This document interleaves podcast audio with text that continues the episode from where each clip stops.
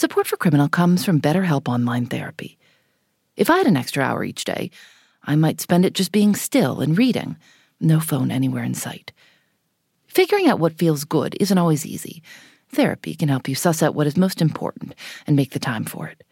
And BetterHelp can make that entire process convenient and painless. Just fill out a brief questionnaire and get matched with a licensed therapist in no time at all. Learn to make time for what makes you happy with BetterHelp. Visit betterhelp.com slash criminal today to get 10% off your first month. That's betterhelp, H-E-L-P dot com slash criminal. Welcome to the Canva guided meditation for stress at work. Impending deadline? Generate Canva presentations in seconds. So fast. Brainstorm got too big? Summarize with AI in a click. Click, click. Writer's block? Release with Canva Magic Write. Magical. Stress less and save time at canva.com. Designed for work. Canva. I was in college. It was a Friday, and it was a beautiful day. Um, I only had one class that day, Spanish, and I, I, I came back to my dorm. I'd only been gone for a short time, but there were there was something like seven or eight uh, voicemail messages on my machine. It was just it was machines back then, and that seemed odd right away. They just seemed like too many in too short of amount of time. And I hear this. I play back the, the voicemails, and my, the first one is from my mom saying, "Miles, we have a problem. I need you to call your uncle Rayford." And my uncle Rayford's my dad's brother, who's in West Texas. And so I called my uncle Rayford, and he said, "Your dad was on his way to work this morning." And I was like, "Oh my God, he's been in a car accident." Something, I mean, he's injured or, or he's dead. And uh, I mean, this is all in a split second. And he says, and he was taken hostage by a guerrilla group. He was kidnapped. This is Miles Hargrove. He was in his sophomore year of college at Texas Christian University. Miles was born in Texas, but had spent most of his life outside of the United States, mostly in the Philippines. And then, when he was in high school, his family moved to Colombia, to a city called Cali. His father, Tom Hargrove, worked for the International Center for Tropical Agriculture. Miles' parents were living in Colombia in September 1994 when he heard the news that his father had been kidnapped. I really don't remember much after that. Uh, I just zeroed in on the kidnap, and I just, it, it was just, it just knocked the wind out of me. I just literally could not I could not figure out how to react to it. it. It just was the most shocking news that I'd ever received and completely unexpected. We somehow got off the phone, and I just remember putting it down and, and just like, I stormed out of the dorm room. I, I went sort of paced back and forth up and down the halls. I went into the bathroom. I went back out. I, you know, and then finally went back into the dorm room and and, and, and by this point, the school had sent a resident advisor over to my room, and, and then people started coming around me, and, and I was able to then get a hold of my mom. And uh, she sounded scared, um, but she sounded like she was trying to be, you know, as in control as she possibly could. But she just, she was like, it's bad. I want you to come down. And so we, we just agreed that I would try and find a plane ticket down to Colombia which I managed to do and was on a plane the next day. When Miles arrived in Colombia, his mother Susan met him at the airport. A friend drove them home, and in the car, Susan explained everything they knew so far. I just remember as we driving from the airport. Uh, the guy that was driving was driving a little fast, and it was the roads were wet, and a light turned red, and he had to slam on the brakes, and he slid through the intersection and uh, and then kept driving and luckily nothing happened. But while it happened we were in the middle of this intense conversation and we didn't even stop like uh, you know it was the fact that this car almost had an accident just it just was so trivial or unimportant compared to what that discussion was that we were having right at that moment. Miles's mother told him that the last time she'd seen his father was the morning of Friday, September 23rd, when he got in his car to drive to work. What we heard right from the beginning was that there had been some kind of a roadblock set up. These guerrillas, they set up roadblocks. They'll pull over buses and cars and, and rob people of cash and jewelry. and maybe take some cars. So there were witnesses that had been in the roadblock that morning that saw uh, an American being pulled over, pulled out of the car at gunpoint, and that he had been ordered to, you know, jump into the back of one of the pickup trucks that had just been stolen in that roadblock, and that they headed east out into the uh, to the central range of the Andes Mountains. His father's car was found empty at the roadblock, with his ID lying on the front seat. But also, there was some FARC propaganda left in his uh, driver's seat. FARC is short for the Revolutionary Armed Forces of Colombia. It was formed in 1964 as the armed wing of the country's Communist Party. FARC's stated goals included overthrowing the government, the redistribution of wealth, and equality for the rural population of Colombia. Their tactics involved guerrilla warfare, and they funded their efforts in large part by trafficking drugs, illegal gold mining, and kidnapping. So at this point, what what were your options? Well, I mean, all we could do was was wait. I mean, there was no way to contact them, and we always understood that you know when you're in a foreign country, you can't I mean, the laws of the United States don't apply there. They, they don't, the, the, the authorities don't have any sort of jurisdiction. So our expectations weren't incredibly high, you know, what, what our government, what the US government was going to do or what they could do. And the thought of a rescue operation uh, didn't really appeal to us. You know, what we learned was that the FARC guerrillas they were at a real advantage when they would take their kidnapped victims because they could bring them to these isolated areas, like in my father's case in the Andes, and there are other people's cases into the jungles, where there would be no repercussions for them. And that they would have sort of the benefit of, of time. And if you send a rescue operation into an area like that, that the chances of somebody surviving it would be so slim. Miles and his family talked with an FBI agent who was stationed in Bogota who helped them understand kidnapping, what they could expect, and what he'd seen in other cases. They waited for the kidnappers to contact them. Miles says they were afraid they could be being watched, and so he and his mother and brother stayed inside as much as possible. They didn't hear anything for 29 days.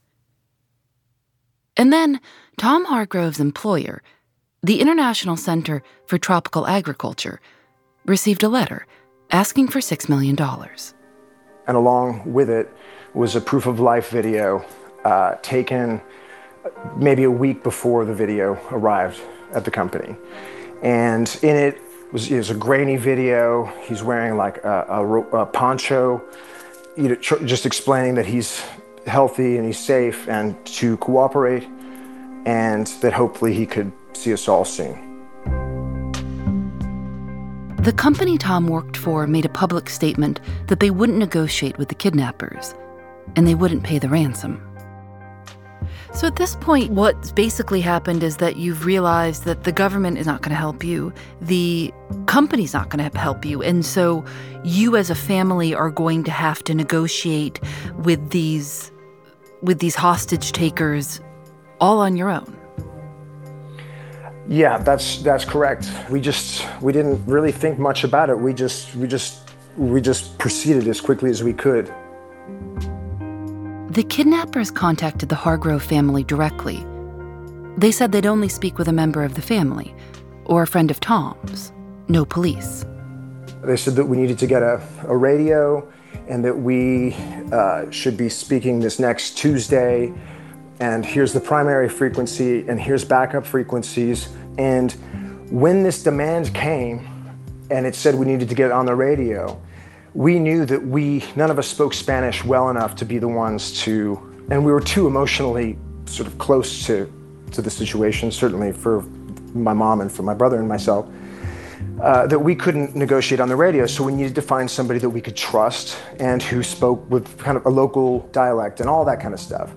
And it doesn't really make sense to me now, all that all these years have passed, and but for some reason it made complete sense to put that um, job onto a I think 21 year old college student.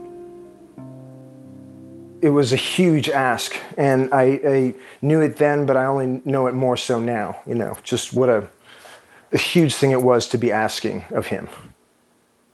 When Miles asked me if I could help, um, it was uh, it was an instantaneous decision. Uh, knowing uh, Miles, knowing Susan, knowing Tom, uh, having uh, a very nice relationship w- with all of them, I wanted to be able to do my part, and I was actually happy to be able to help with whatever I could. Robert Clerks was a close friend of the family. He'd gone to high school with Miles. He was my best friend in high school. I met him the very first day I uh, went to school in Colombia. And um, he loved my dad. My dad loved him. And without hesitation, he, he said he'd do it. Robert was 22 years old and studying at a nearby university. And he had no experience whatsoever negotiating with kidnappers. I'm Phoebe Judge. This is Criminal.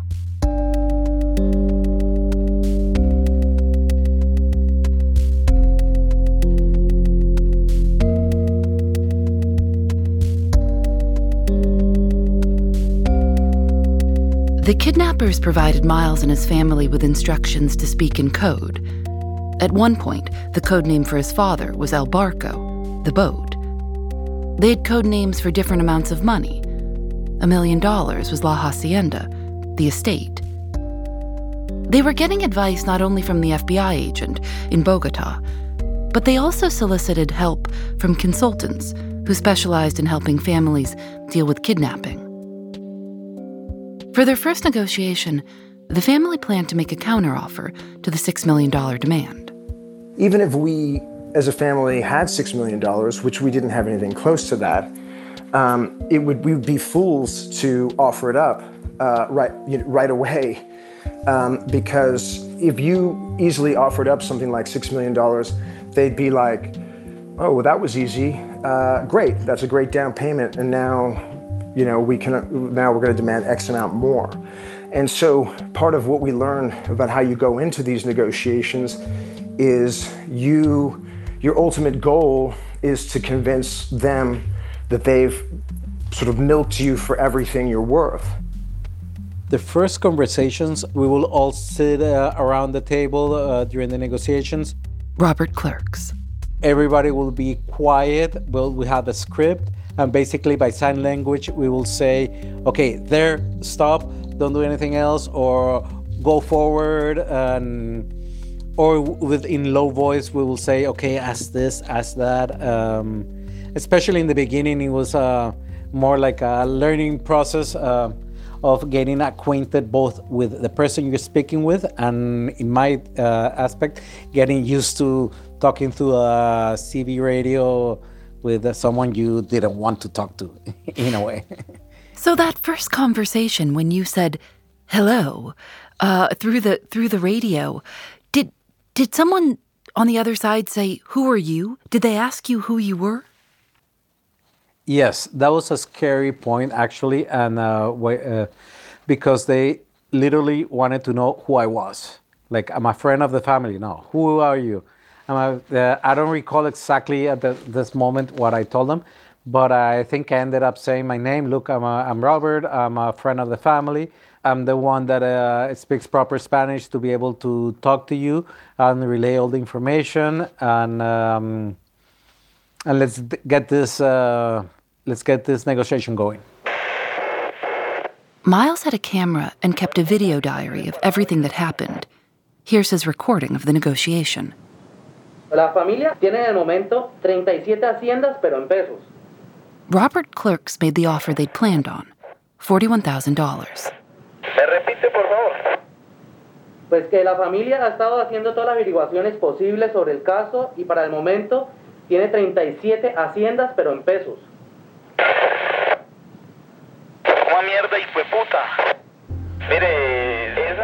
And they were not happy.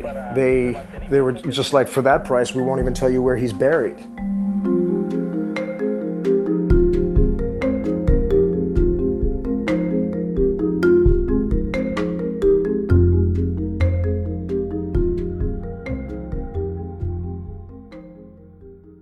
We'll be right back. Vox Creative. This is advertiser content from NetSuite. I've never worked in media before, and it's really fun to see deals come through, especially when we signed with MKBHD and the Waveform podcast. That was one of my favorite shows on YouTube, and I've loved that we've partnered with him. I'm Christina Ho Rodriguez, and I am a senior manager of revenue accounting at Vox Media. At Vox, I'm not so siloed in my own revenue accounting department. I'm getting to see the big picture of, of what the company is working on. In my first year, the company went through a really big merger with another media company, and we switched from our old ERP system to NetSuite. We had to integrate NetSuite really fast. It was very user friendly right out of the box. Over the last couple months, our team developed a new revenue reporting module that makes our reporting much faster, much more automated. I have a lot of hope with what we can do in the future with NetSuite so that we're able to optimize, make our team a lot more successful, and improve our processes. We're only as good as our best data, and NetSuite allows us to see it all. Discover the power of NetSuite, a leading cloud financial system serving more than 37,000 businesses. Download NetSuite's popular KPI checklist designed to give you consistently excellent performance absolutely free at netsuite.com/criminal. That's netsuite.com/criminal to get your own KPI checklist. Canva presents Unexplained Appearances. It was an ordinary workday until. That presentation appeared out of thin air. Also, it's eerily on brand. Wait, did that agenda just write itself? Words appear, making this unexplainable case. Unexplainable? It's Canva's AI tools. I can generate slides and words in seconds. Really? the real mystery is why I'm only learning this now. Canva.com, designed for work. I imagine, you know, you're sitting there with with Tom's wife and and with his family, his son, and so when the message comes back, for that you won't even get the body. I can imagine that must have been a hard moment for you to be sitting around his son and his his wife and seeing their reactions. Oh yes, uh, in uh, those type of replies from them, uh, you basically just take a deep deep breath and uh, translate it. I mean, uh, it's something that is going on live. There's not much time to think about it. Uh, it's just, um, and we know it's a tense situations. So it's basically just taking a deep breath and say, "This is the reply." How long before the the next contact? Uh, it became, for the most part, twice a week. I don't remember the exact order of events, but maybe the next time we wouldn't make any offer. We'd say we tried, and uh, we, we, we can't. We're trying to borrow more money, and we can't go any higher than that. Um, and then they'd make more threats, and then the next time we'd be on, we'd raise it by another three or four thousand dollars. I mean, just, but you know, and they again just get so mad because we weren't anywhere close. Um, and it went back and forth like that for, uh, gosh, maybe two, almost two months. And we couldn't tell people exactly what we were up to. So this German family that lived next door to us, the Greiners, they were lifesavers in, uh, in that in, in this scenario because uh, they supported us, but also Claudia, the, the mother and the wife, her big thing was that we should meet up most nights a week if we could together and have dinner. There was a, a common space between our houses, and we would we put up lights. We would bring in flowers. We wired uh, speakers down there so we could have music, and um, we would we would each take turns sort of preparing these sometimes simple, sometimes elaborate dinners, just really as kind of a thing to, as a, an event to sort of remind us, you know, that we were, you know, that life was still going on. It gave us something to look forward to at the end of the day. It gave us a sense of camaraderie with this group. And it was also sort of our roundtable where we, we would just discuss the latest points of our negotiations and what we were going to do next. Did it feel like you started to have a relationship with this person on the other side of the radio? Yeah, in some part of the, the whole negotiation, you start building a rapport with the person. You start getting um, getting to know him, and uh, I'm not gonna say you establish a, a, friendship with them, but you establish a relationship where uh, you agree that you have to talk to each other. So it's uh, partners in the negotiation, and uh, I have to deal with you. You have to deal with me, and um, let's um, let's get the negotiation moving.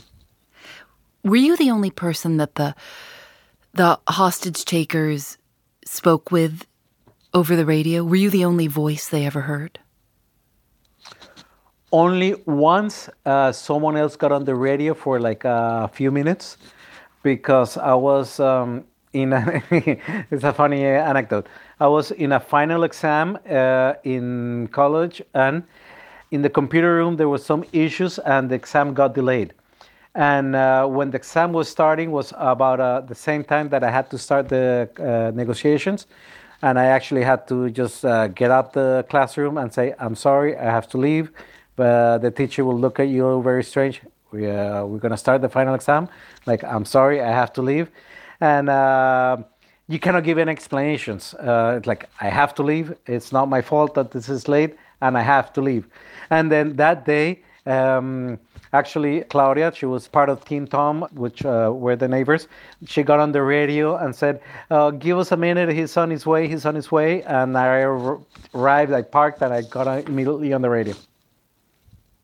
So you were going to school. It was like you were living this double life. You would go to class during the day and then switch your hat and, and become a hostage negotiator. Yes. Did you tell anyone you were doing this, your family or other friends? Initially, I didn't. I was a little worried of what my parents will say uh, because, uh, again, it's uh, something because um, uh, of security reasons. You um, you try to avoid certain scenarios uh, in Colombia. You always try to maintain a low profile to avoid risk as, as much as possible. And uh, just by being involved in this type of negotiations, you are getting involved in in risky situations. On the radio, for example, you could see like a meter of how strong the signal was. And there was in some communications that you could tell that the person you were talking to were, could be just two or three blocks away. And after the communications, I will be getting on my car and going home and always just like looking over the mirror, like, okay, am I being followed or not? Especially if it's a day where you hear the communication is very crisp and you can tell they're close by and then uh, you stay for dinner, for example, and then you leave and you see a car parked uh, a block away, then that gets you worried. Okay, uh, are they talking from this car? So then you take a long way home, make sure nobody's following you. So yes, it was. Uh, at the beginning, I didn't say anything, but later on, well, you just have to get off your chest and tell them, "Look, I'm involved in this," and uh, and and and basically, I'm already doing it, so it's uh, no way back. After about two months of going back and forth on the radio with the kidnappers, usually increasing their offer by three or four thousand dollars each time, the Hargroves and Robert had negotiated the ransom down to four million dollars. And finally, they uh, were so angry with us, they, they put us into what was called a silence, where they said, Well, we'll give you a month to think about, you know, where you're going to get this money. And basically, that's it radio silence. And it had taken so long to even get to the negotiating point um, that when we were finally getting what felt like some momentum, it, it, it was pretty devastating to have it completely shut down. And when they call it a silence, it's, a, it's an apt name. You know, it, that's what I remember about that time period was just everything just shutting down.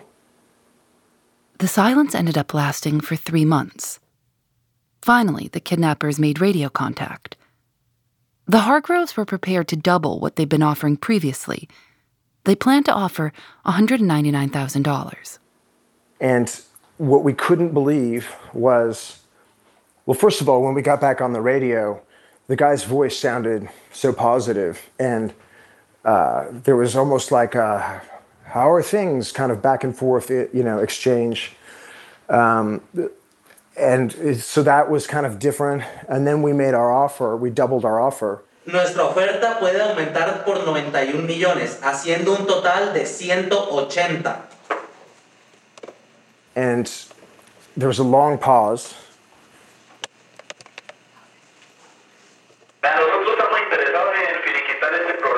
And then they, they said, you know what? If you round it up to 200,000, we'll make this happen.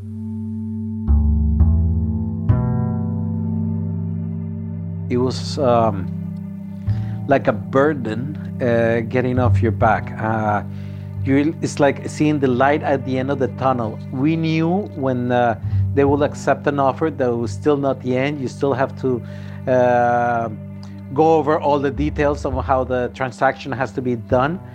But at least uh, going back and forth that had been going on for a very long time regarding the amounts uh, of the ransom were over.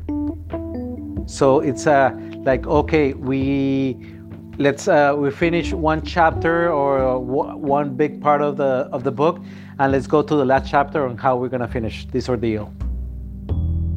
But now you had to come up with the money. So we did, and it was during that silent that period of silence that we were able to secure you know, a, a, a, decent amount more money, nothing even remotely close uh, to what they were asking us.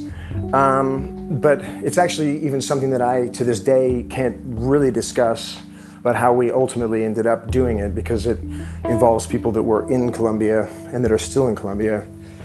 You know, it's something that I still to this day can't and never will discuss. For their own safety? For their safety, absolutely.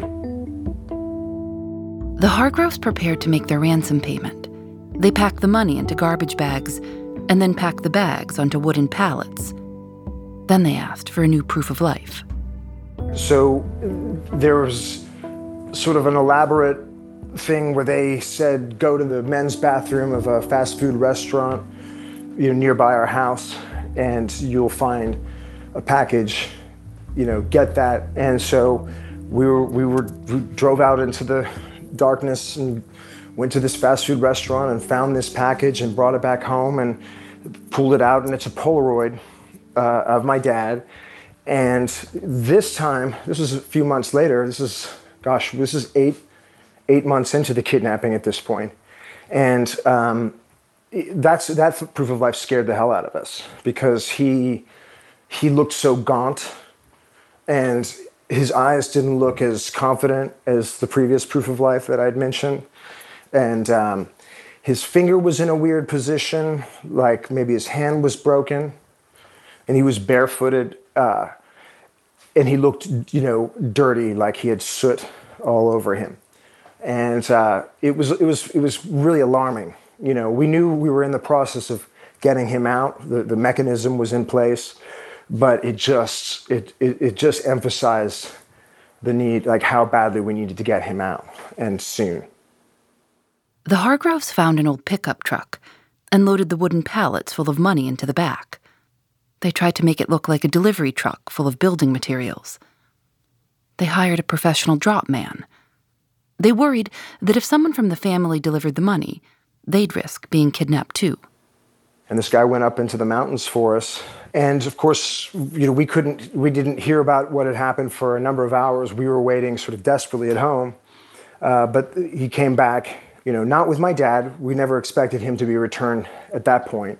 Um, but just, you know, we just, we wanted obviously to know if he'd been able to pull it off successfully and, and, and he had. So, um, all at that, all we could do at that point was, was just wait. And basically you, you were waiting for, for your your father to show up because you had done what they had asked you to do. Yes, we had lived up to our end of the bargain, and so the next step was for him to come home.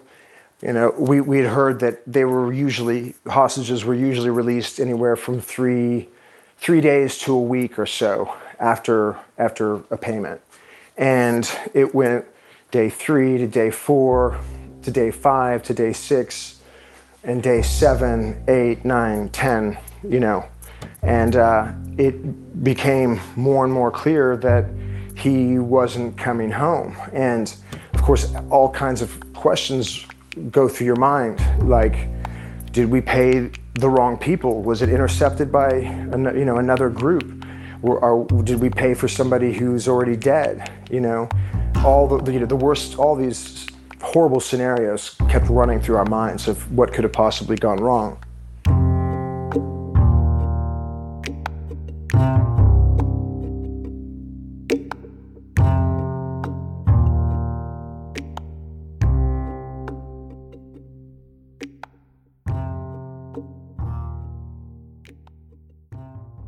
We'll be right back. Support for Criminal comes from Seed Health. Seed Health's DS-01 Daily Symbiotic gives your body what it needs when it needs it. Supporting your gut health can be a pretty great starting point for supporting your overall health. That means getting plenty of prebiotics and probiotics. A symbiotic like Seed is a combination of both. Seed helps you create a healthy microbial environment in your gut. And not only will your gut feel it, but the rest of your body too. It promotes clearer skin, good cardiovascular health, and helps you maintain healthy blood cholesterol levels. I've been taking two a day, and just last week, someone told me my skin looked really great. Trust your gut with Seed's DS-01 Daily Symbiotic. Go to seed.com slash criminal and use code 25criminal to get 25% off your first month. That's 25% off your first month of Seed's DS-01 Daily Symbiotic at seed.com slash criminal with code 25criminal.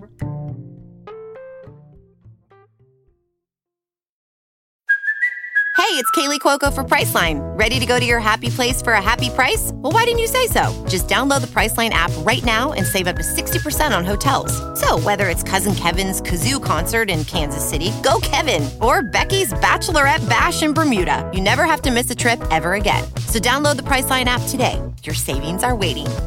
Go to your happy place for a happy price. Go to your happy price, Priceline. In the days after the Hargrove family delivered the ransom money, they heard nothing.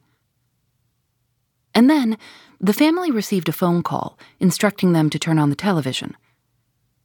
There was a news story about American missionaries who'd been kidnapped, held for a year and a half, and then killed.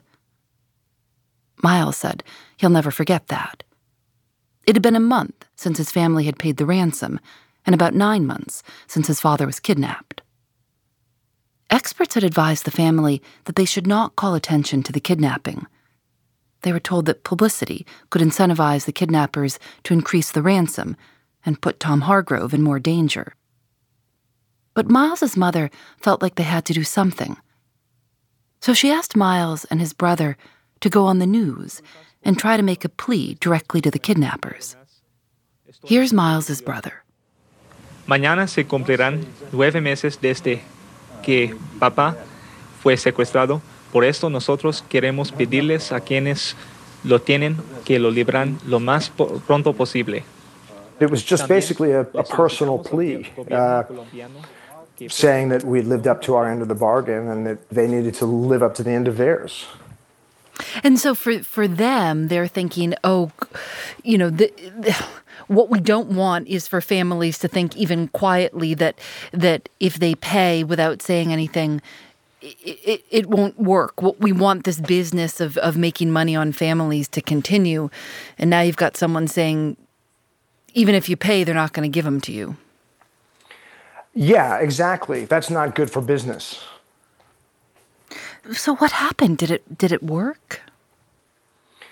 I don't know if it was the broadcast or if it was just a coincidence, but two days after that broadcast, uh, a package arrived at our house again by courier, and in it was a ransom demand very much like the first one, saying, "Dear Susan Hargrove."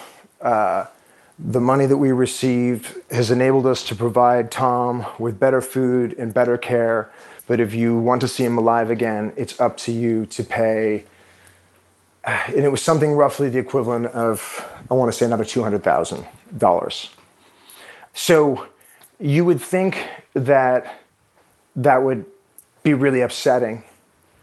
I have to say, it was one of the biggest reliefs that I can remember mm. because A, it confirmed that we had paid the right people, um, and, and you know, B, it opened up a new avenue for us to to resolve it finally after this excruciating, grueling month. And um, we began that negotiation process again, and it, it, it, it actually went really quickly. It, it, it took about a month um, to where we, we got to the point where we agreed you know, on, on a sum. Uh, so that was really exciting. It was all moving so quickly. I probably did tell them, like, okay, but is this time for real? Uh, we want to make sure it's gonna be real, and we we won't be deceived again with uh, with our plans. Once they agreed to the second ransom, $110,000, the Hargroves received a new proof of life. But this time, they didn't get a photograph. It's the worst proof of life that you could have. It was a series of handwritten letters. My, fa- my father's handwriting you know, saying that it was a certain date. But unless you have some sort of photographic evidence or something, there's anybody can write whatever date anybody wants with a gun put to their head. It's uh, it wasn't what we called sufficient proof of life, and we argued back with them, saying this this isn't going to work. We we you know for the same reasons that I've just stated. Um, and they came back at us and were like, we can't get th- through anywhere. And if you're going to be asking for another proof of life, this is going to cost you six months. Around the same time, in the summer of 1995, the Colombian government was cracking down on the Cali drug cartels. The police began arresting cartel leaders. Miles remembers that there are roadblocks everywhere. He says the roadblocks made it harder for people to move in and out of the city and Tom Hargrove's kidnappers claimed it would take months to deliver new proof of life. It was shocking to find ourselves in this kind of situation where we had to accept such a major decision based on such flimsy kind of evidence that he was alive. But we were all aware of exactly what was going on with, with the situation, and my mom actually believed them. You know, it was a strange thing. Like, these are the people that you shouldn't trust. But she actually believed that that was the situation that they were in. And again, um, after long, heated, emotional debate, uh, my mom, being the ringleader of it all, made the decision that we were going to pay that second ransom based on that bad proof of life. They packed money into bags and loaded them on a truck. This time, Miles's mother asked a Catholic priest to help with the delivery. And then they waited three days went by, four, five, ten days went by, and we could barely speak to each other because we had sort of exhausted all the things on the checklists. And uh, I just remember we, I was in the kitchen.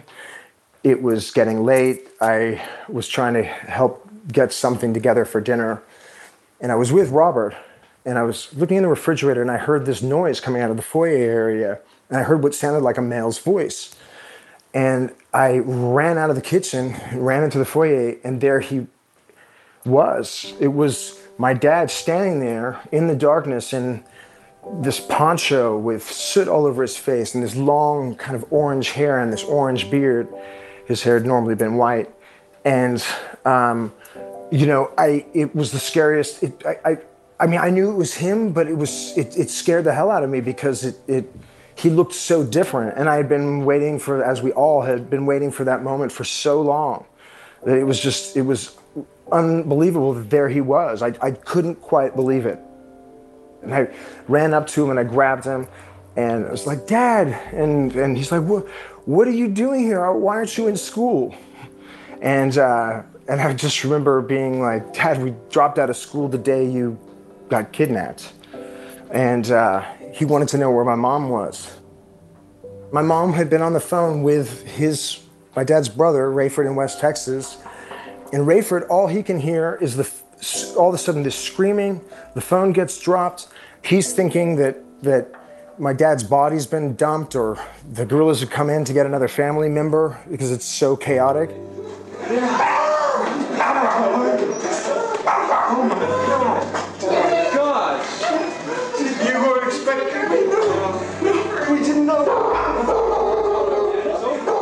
And my mom and dad embrace, and my, my mom's just bawling at that point.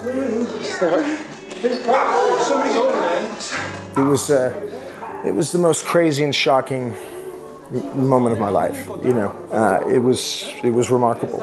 He's here. Mr. Hargrove is here. Tom is here. Tom's here. Tom's here. He's just walking.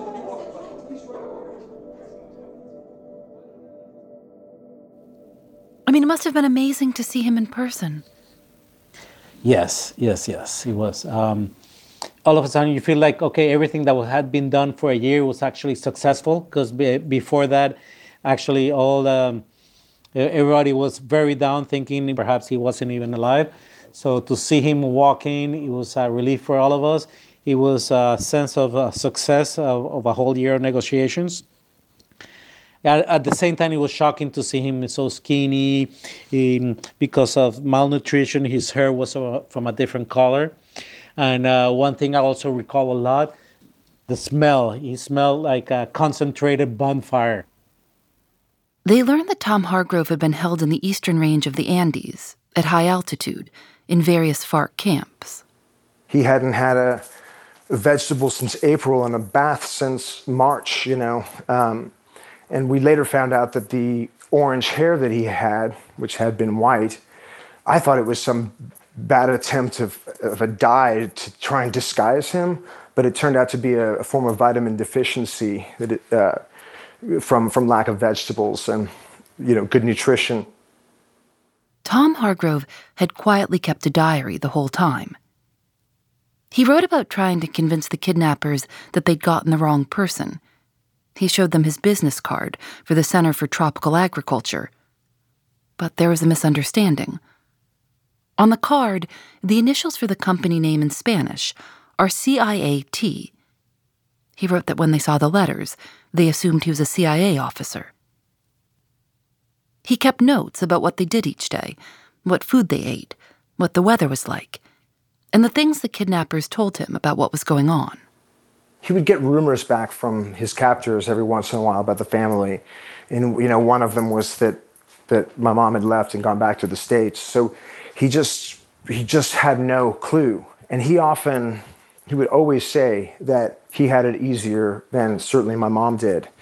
Uh, because he always knew he was alive and he actually had a, a simple task every day and it was just to stay alive and that that for us we never could know and we could never know if whatever decision we made would end up getting him killed.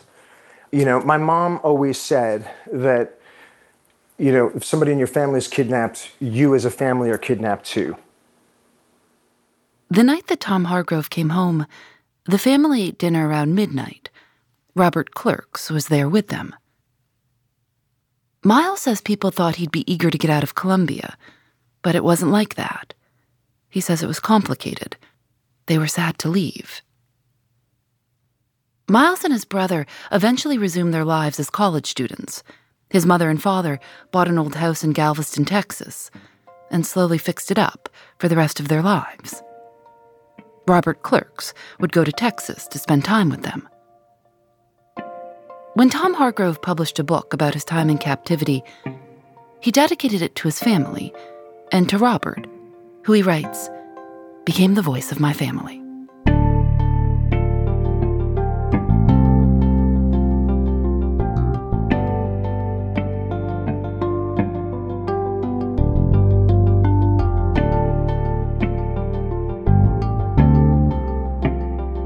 Criminal is created by Lauren Spohr and me. Nadia Wilson is our senior producer. Our producers are Susanna Robertson and Libby Foster.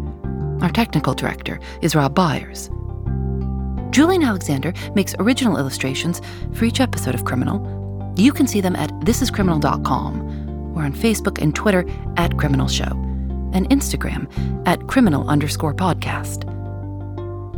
Miles Hargrove used footage from the video diary he kept during the whole experience to make a documentary called Miracle Fishing Kidnapped Abroad.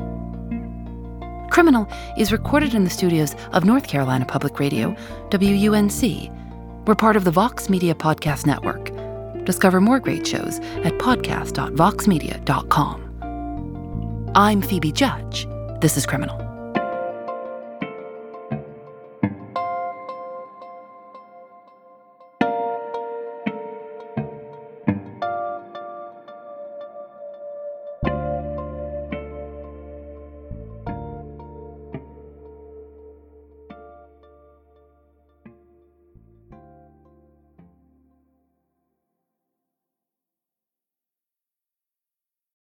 Presents stories to keep you up at night. It was an ordinary workday until. The Singapore presentation is at 3 a.m. The office was shocked. But that's when we sleep. Maya made it less scary with Canva. I'll just record my presentation so Singapore can watch it anytime. Record and present anytime with Canva presentations at canva.com. Designed for work.